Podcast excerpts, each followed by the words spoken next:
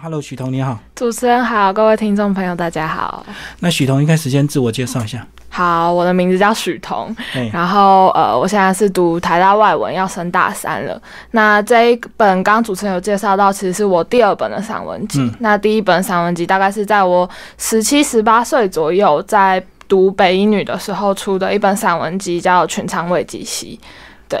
所以你创作就是从高中开始嘛？对，从高中开始，然后把它集结成册，然后慢慢就是有开始做出版相关的动作。嗯对。什么时候开始你发现你有写作的兴趣跟能力？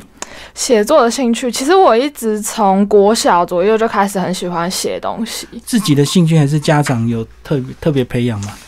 我爸妈确实很喜欢让我看书，然后我确实也是从就是喜欢阅读这件事开始，对想要自己写写看。嗯然后高中的时候就比较有意识的在可能投稿一些文学奖啊，或者是参加一些征稿的活动。那时候成绩怎么样？成绩哦，其实我自己觉得我是个蛮安分于念书的小孩，就我比较安静，然后比较不喜欢参与团体活动，所以我一直都蛮专注在念书，然后念书之余就是阅读跟写东西这样。所以你的呃散文是需要一些创意或者是一些灵感的，这个就是你自己安静的平常在思考的这些东西，还是大部分有时候是透过阅读的灵感这样？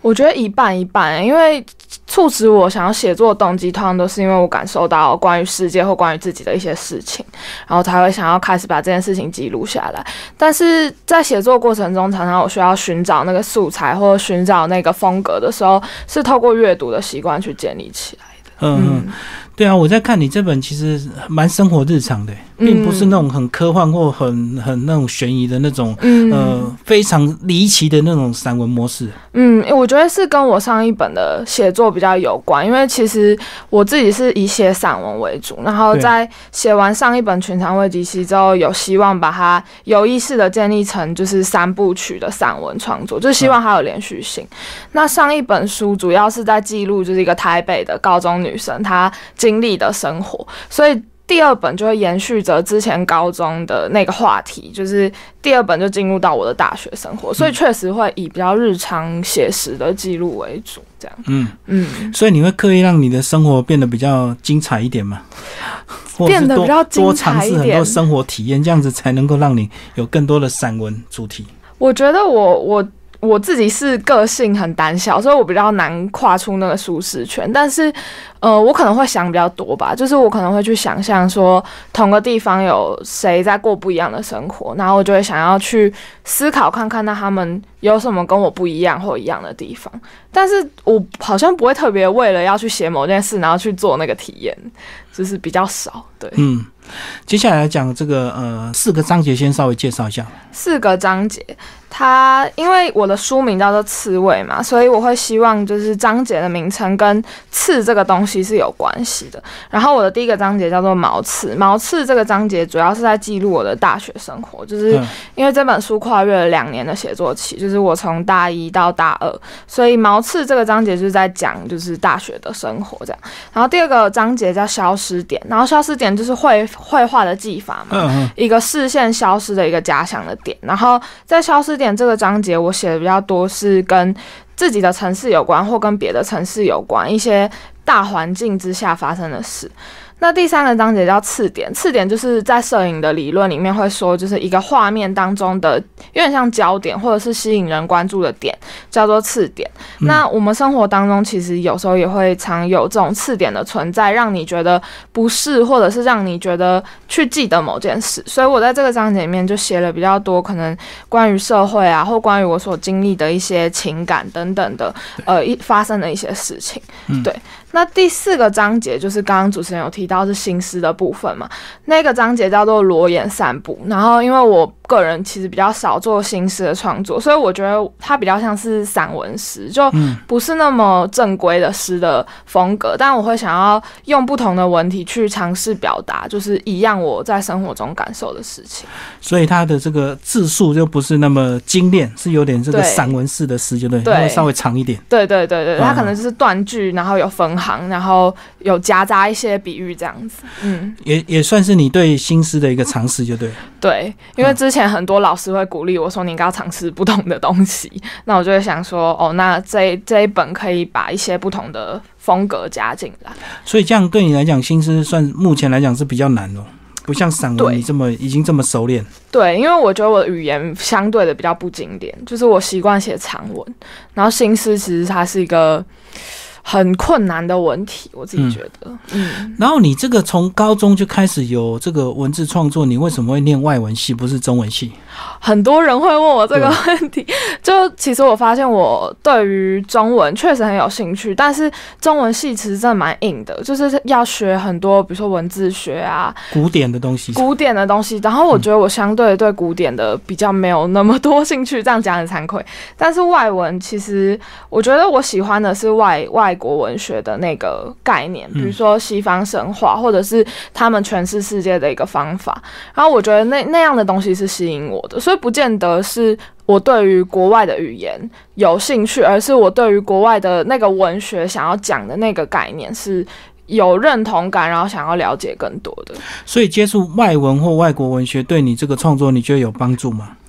我觉得我的视角可能会一直跳跳出去，就是当我在写一件，比如说台北发生的事情的时候，我可能会想到我在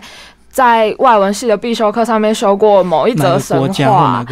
对对对嗯，对对，然后我可能会想到某件某件神话里面发生的事，我觉得那会给我的写作更开阔的视角吧。嗯，对，但我我觉得中文读中文系的人也可以得到很多就是类似的就是跳脱的视角。这对于我来说，我好像对于外文系的那些事情比较有共鸣。嗯，对，所以等于你是平行的跳，那他们可能是 垂直的跳，可能要跳到中国五千年 对对对对对。其实我也很佩服，就是读中文系的人，他们的文学底蕴是真的很厚。嗯，对啊，那我觉得我相对就是用概念或用那些哲学去参考这样子。嗯，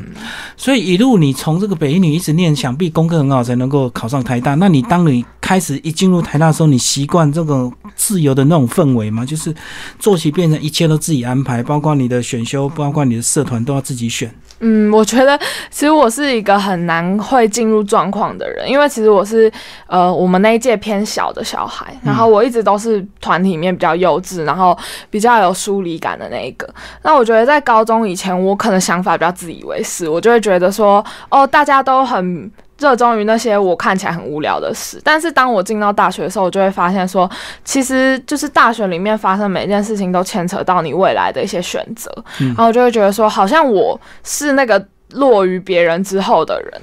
对，就是你反应比较长，就对。对我反应比较长，然后就就像我在这本书的后记里面有写到，就是别人都当别人都已经成年满二十岁的时候，我还停留在十九岁，然后我就一直觉得自己卡在一个很尴尬的阶段，不知道自己要做什么。但是别人好像都，就算他们没有表达，没有表达自己的生活哲学，但是他们其实已经很有意识的在做一些事。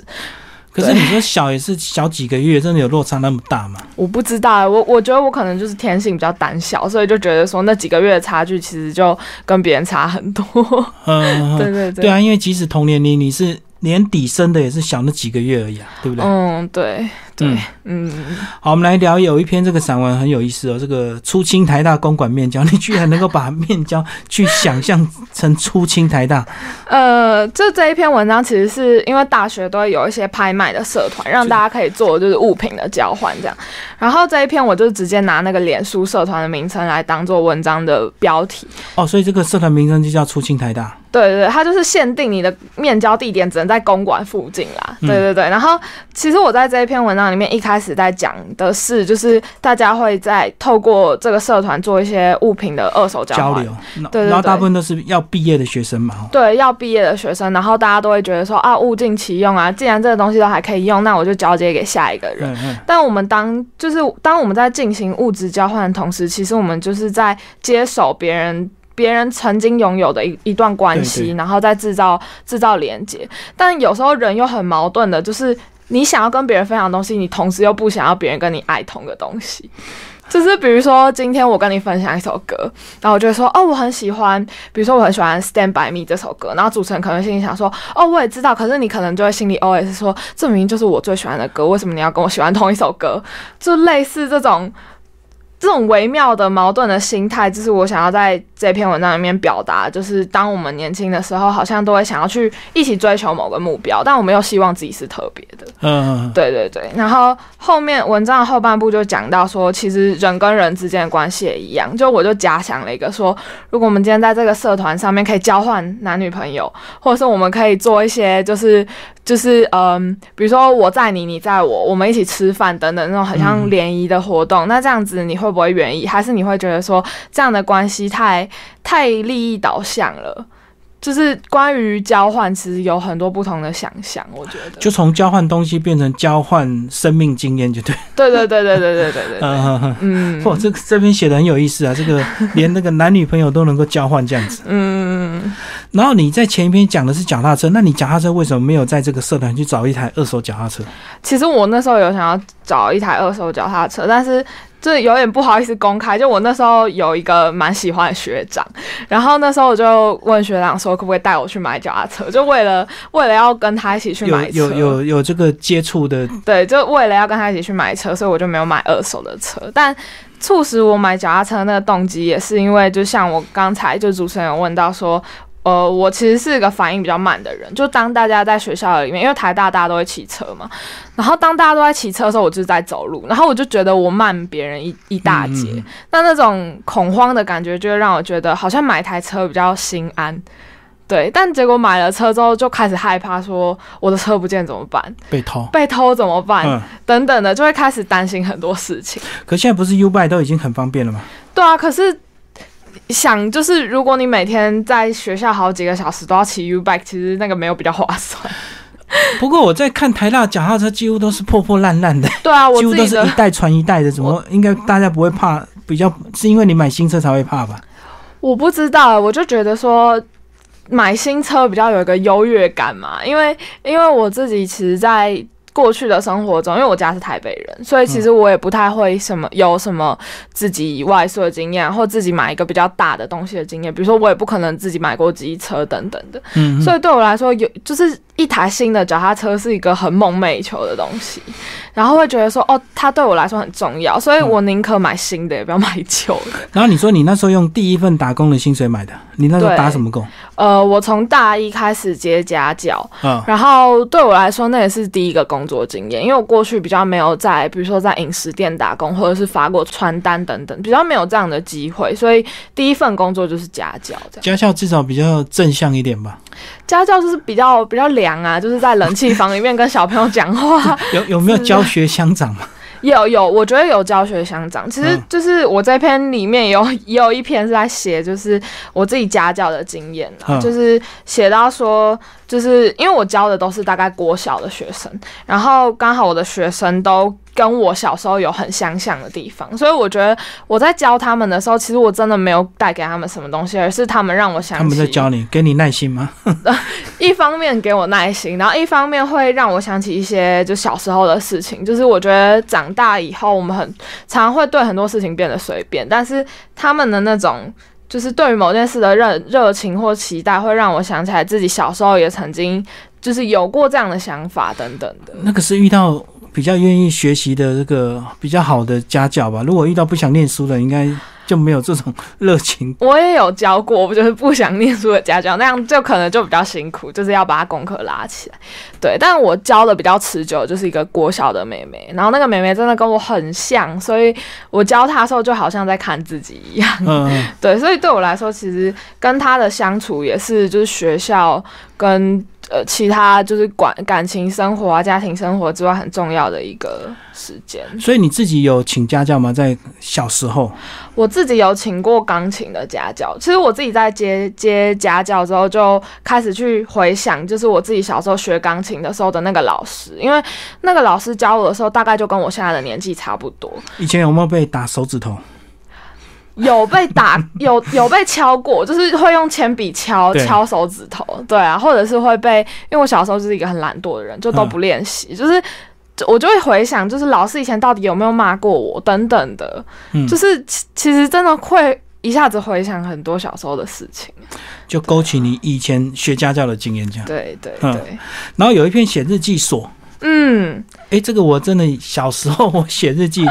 那个日记本是真的有锁的，对啊，虽然它是一个很简易的锁，其实敲一下就开，可是至少嗯，锁了你会有安全感。对啊，就是锁锁，其实锁这个东西就是一样会给我一种安全或有某种的优越感吧。就是我记得我小时候的日记也是，就像主持人讲的，是有锁的，然后就是去书局买那种简单的日记锁这样。然后当你把日记上锁的时候，其实就是。在宣告说，哦，我的我有一些事情不想要跟别人分享。对，对我觉得那样的感觉其实是随着长大，然后会越来越微妙的。因为其实，呃，这篇有点是在讲我的家庭，就是因为我跟我的爸妈感情非常好，然后但是随着长大，有时候也会有一些好像不想让他看的东西。对不想要让他看的东西。然后其实当你的爸妈发现说你有一些事情不想要跟他说的时候，其实他会很难过。会有失落感。对他会有失落感，但是我觉得我站在一个小孩的角度，有时候又会觉得说，我好像不能，我好像不能跟他说什么，就是我好像也不能一直跟他说，哦，我不是这个意思，因为其实或许有时候我真的会想要保留一点自己的空间。对那时候最好就是把锁打开给他们看，我，我我一开始是这样的，但我觉得到随着长大，真的会越来越有不想。锁着的时候，对啊，我觉得那个那个感觉，其实是我站在小孩的角度，我自己也很心酸的，就嗯不知道跟、跟家人之间的那个距离到底要怎么样掌控。其实你可以直接告诉他们再生一个，就可以从头再感受那种小孩子 脱离不了你的那种感受，因为家长都会要有这种空巢期嘛。嗯，对啊，对啊，尤其你像大学很快搞不好又交男朋友，他们是不是又更失落啊？对啊，对啊。所以你真的这样，下次这样劝他们，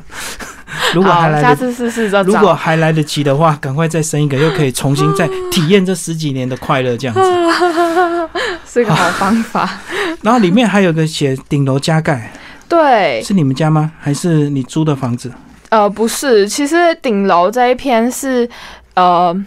怎么讲，有点有点难说。其实这片也是跟家教的家教的生活有点关系。对，然后因为我觉得，就可能因为我生活在台北吧，就会觉得说，其实请得起家教的家庭都是经济状况相对比较好的家庭嘛。就为为愿意为自己的子女多争取一些资源的家庭。那当我进到这些人的家里的时候，就会发现说，他们都希望展现给我就是家庭光鲜亮丽的一面。是对，但是其实，嗯。生活还是有很多柴米油盐酱醋茶，一些比较不堪的部分。嗯，然后我觉得对对对，就是当你把这些东西遮盖起来的时候，其实只是就是生活的生活最重要的部分，或许是隐藏被隐藏住的。那对我来说，那些被隐藏住的比较比较不是那么光鲜的部分，就是所谓的顶楼，就是大家好像都会把自己的杂物啊，或者是把往顶楼盥洗的，对东西往顶楼堆。那其实就是顶楼也不见得是一个不不能给别人看的东西，反而它有时候是让我们感受到一个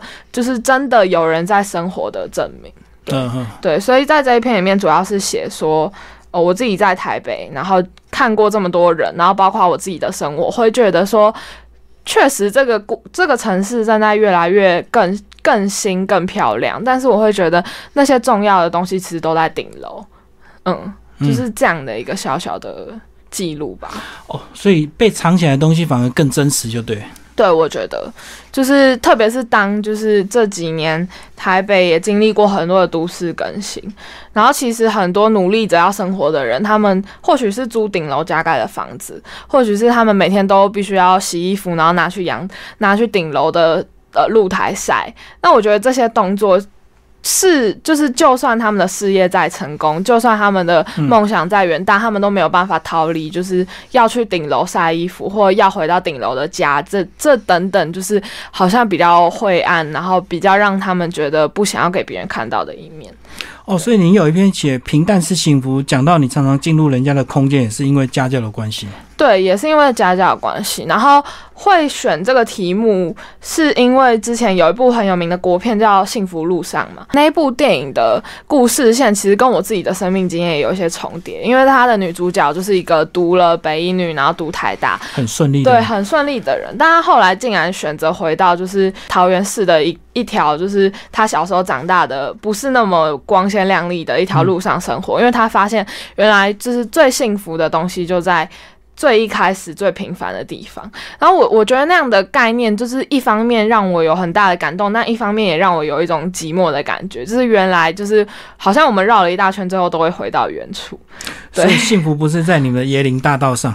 我觉得不是诶、我觉得在椰林大道上，大家都太急着要追求什么。哦，要赶快找到你的目标，找到你的这个教室就对了。对，我觉得就太太目标导向的一个一条路。对，嗯嗯，对嗯，嗯，好，我们来聊一些新诗作品好不好？好啊。新诗有没有特别想要跟大家分享的？新诗哦，我觉得我觉得相对比较轻松一篇，因为新诗我的选材大部分是从前面的一些文章，就可能有相似的概念，然后我用不同的方式再把它就是再传达一次。但是我觉得有一篇是相对比较轻松的，叫我喜欢，然后那一篇就是在写说。其实我会写这样比较轻松的心思，嗯常常是在我比较难过的时候，就当我心情沉重的时候，会觉得说，我会希望给自己一些快乐的事情，让我想起来生活还是有可以调整一些情绪，是不是？对对对对对，所以我在这一篇里面就写了很多呃我喜欢的事情，比方说我喜欢吃早餐，然后我喜欢半夜熬夜的时候去日。一些就是那种定时店吃咖喱饭等等的，就是这些事情会让我在难过的时候愿意期待下一天的生活。对，所以你难过都是在半夜。也也不一定啦，我觉得就是就是你很难预料那个时间，但是当然就是人难过的时候会比较睡不着嘛，那睡不着的时候就会、就会去夜游啊，就会在学校附近逛来逛去，然后找个地方坐着想事情。那这种时候我就会想起来就是这些喜欢的事情。哦，所以你讲的这些景点就是在台大附近，是不是？嗯，大部分是在学校附近，因为写的时候刚好就是某天晚上在学校附近写的。嗯，对，所以那天因为你失眠，所以你就在学校附近逛来逛去。对对对，然后就在想着哦，就是当我觉得这个晚上真的好像永远都没办法结束的时候，我就会开始期待明天的早餐。然后，因为我又是一个很爱上课的人，我就会告诉自己说，明天还是要好好起床，要去学校点名。然后点名的时候要记得举手，然后告诉自己说，我今天也有好好去上课，我我很棒，这样。所以到现在你还是很热衷你上课这件事情。对，我觉得我还是很热衷，就是每天要做最例行、最最固定的事情，就是那些日常的固定的生活会让给我一种安全感，当然也会让我觉得束缚，但是它给予的那种安全感其实也是很重要的。所以做了这件事情，会让你这个呃，觉得你今天的目标才有完成，就对了。对，我觉得我是一个这样，就是会一直反复检视自己的人。就尽管我的情绪或想象力是很四放四散的，但是我还是会有那种一直想要透过生活把自己收回来的那种感觉。所以你这样子，你你几乎是一个把自己的生活都做的一个很规律、很好的一个安排。我觉得可能就是在课表上吧，就是按会会属于按表操课的人，但是当我按表操课的时候，就会相对的对自己的情绪比较没有关注。所以当我对自己的情绪没有关注的时候，我就会透过写作把自己的一些想法等等的，就是保留下来。这么多年，你有不顺的地方吗？不顺的地方哦，我觉得可能就照记录或履历上看起来是没有特别不顺，因为、嗯因为我自己是个就是遇到大事情临场反应还算好的人，但我觉得我就是就像我一直说的，就是我很胆小，然后我很容易焦虑，所以其实，在每天每天的生活当中，我需要花很多力气去把自己的情绪 hold 住。嗯，对，然后要把情绪 hold 住，我也试过各种不同的方法，因为我觉得特别是这个年纪的人，大家都会需要一些。情绪的出口吧，嗯那有些人可能是画画，有些人可能是唱卡拉 OK 啊，然后有些人可能是做一些。休闲，对对，吃宵夜或做一些休闲活动。那对我来说，其实就是就是写作跟阅读吧，就是比较比较安静的一些活动，让自己沉淀下来。对啊，所以这两种是你这个呃调整情绪的一个方式，就对。对，调整情绪的一个方式。最后介绍你这个同名的这篇呃新诗创作好不好？刺猬登门拜访，为什么你会选这个章节、嗯，呃这个文章来做书名？刺猬登门拜访，其实呃，它的刺猬这两这个字不是很明确的要指涉那个动物，就是那个嗯可爱的小动物。我想要取的是刺猬的它本身的一个意象，因为刺猬它这这种动物它就是有一个很刺的外壳嘛，就是它有一个防卫机制，但它的本体它的身体其实是非常柔软，然后又没有毛发遮蔽的，就其实它是一个很脆弱、很难照顾的嗯的动物。然后会写这一篇短文，其实我是先有。呃，刚才主持人说到的这一篇短文，或者说新诗，是先有这篇文章，然后后来我在就是编编排这本书的时候，才决定要把这一篇文章的题目当做这本书的书名。嗯然后写作的动机是我有一天晚上，就那阵子台北晚上很常下雨，然后有一天晚上跟同学约就是吃饭吃到非常晚，然后我就骑着脚踏车要回去住处的时候，就雨打在我身上，然后我就突然觉得那个雨丝很像那个刺猬身上的刺，是因为雨很大很痛，是吧？呃。也没有，我就记得它是毛毛雨，但是就就觉得说它打在我的背上的感觉很像，就我自己好像是一只刺猬一样。然后那天跟我一起吃饭的朋友刚好是很久很久没有见面，然后我们就在聊自己从高中到大学的事情，然后我们就在分享说，其实好像就是在每个阶段转换过程，我们要跟一些事情道别的时候，我们都会去伤害自己或伤害到别人，就是那个情绪的转换，有时候跟自己过不去或跟别人过不去。然后我就觉得说，那种伤害其实有时候是。就是你没有办法自己选择的，然后你或许会对这种伤害感到愧疚，但有时候你也不用去隐藏，就是这种难过或者是生气的感觉。嗯，那我就觉得说，好像我们每个人有时候都是刺猬，但是当你是刺猬的时候，其实你不用害怕去面对别人，你不用因为自己变成了刺猬，然后就去躲藏起来，然后不不愿意去依赖别人，因为我们有时候都必须要分担彼此的一些难过或者是辛苦的地方。那对我来说，刺猬就是这样的概念，就是每个人情绪都会有一个一个转换期。嗯对。那刺猬登门拜访就只说。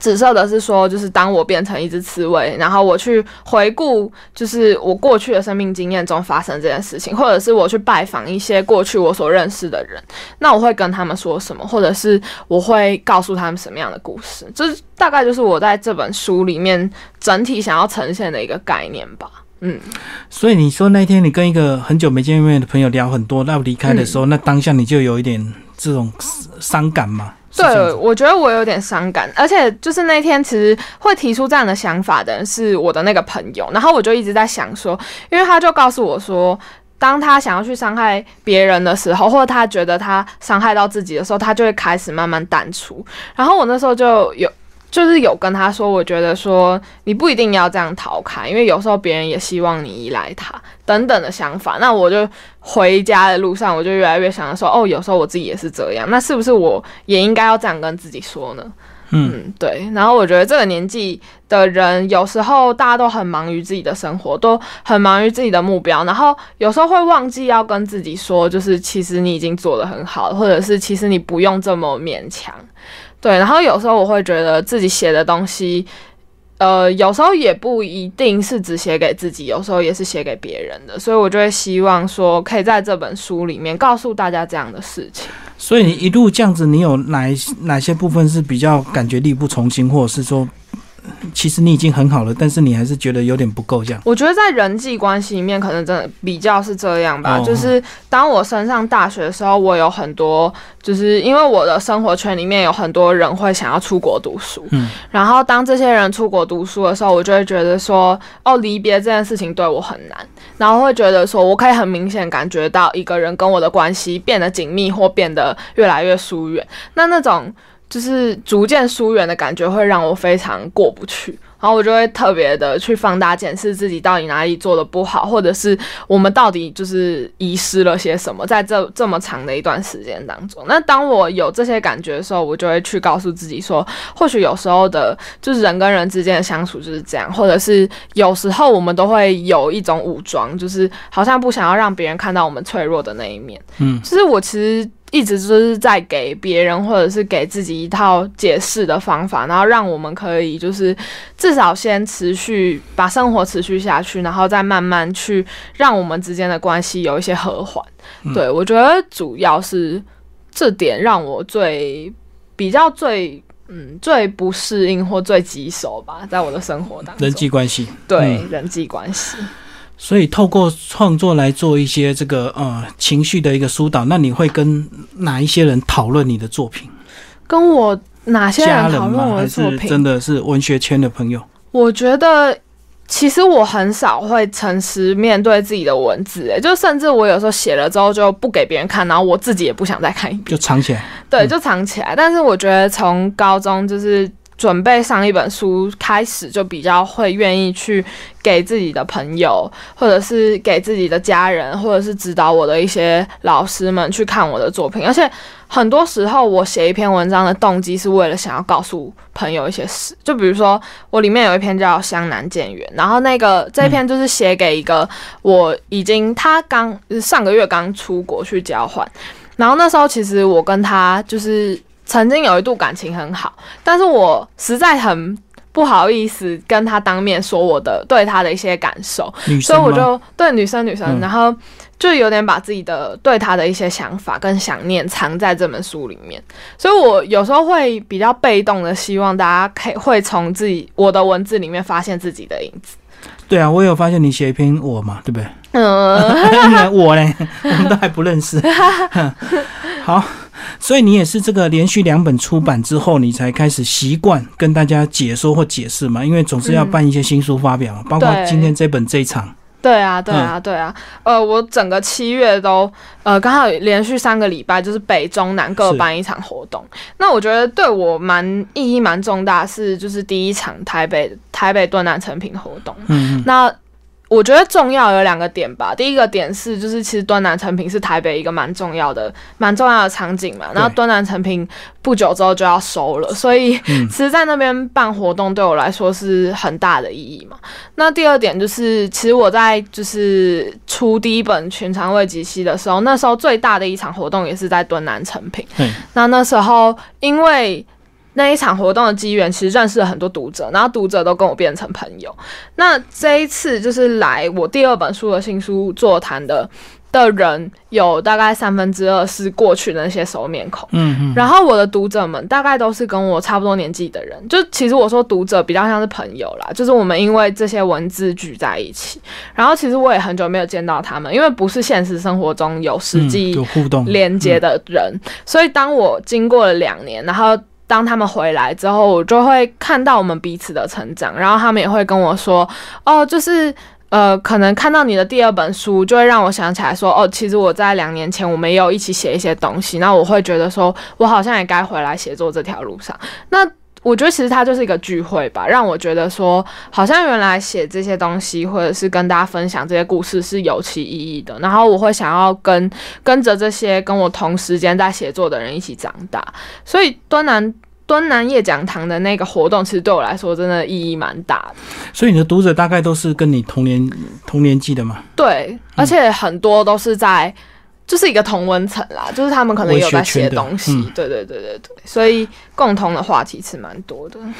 好，那你这本书还有没有想推荐给哪一些人来看？我觉除了同得，文层以外，我觉得我的第一本书《全长未及息》可能就是真的适合高中生看吧。就是如果你对高高中的生活有一些期待的话，就可以透过这本书去看看，就是台北的高中女生生活怎么样。那第二本书的话，就是我觉得。最适合的可能是因为我毕竟也才升大三，所以我对于大学生活其实理解不是那么完全。是但是刚好这个时间点是大家要准备开学，就下个下个礼拜是大学的开学，所以我觉得其实对于很多大学新鲜人来说，如果你对于大学的生活有一些有一些不安，或者是有一些期待的话，可以透过这本书，透过我一个就是普通的大学生的生活去想象，那你自己期待的是怎样的大学生活？嗯最后这几位推荐人，你有没有特别打到你的心的？打到我的心。我觉得这几年真的很照顾我的是，就是李静文老师，嗯，就是他是联合文学的前任的总编辑，然后现在是商务印书馆的总编辑，然后他自己也是台湾很重要的一位中生代的诗人。然后我觉得这位老师就是真的从我高中一路照顾我到现在，然后。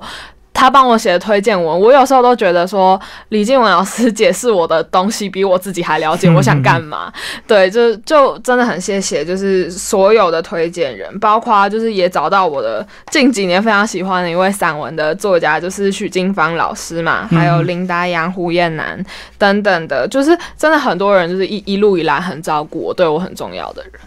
好，今天非常谢谢我们作者呃许彤为大家介绍的第二本这个呃创作集哦，这个呃刺猬登门拜访，然后月之文化出版，谢谢。谢谢。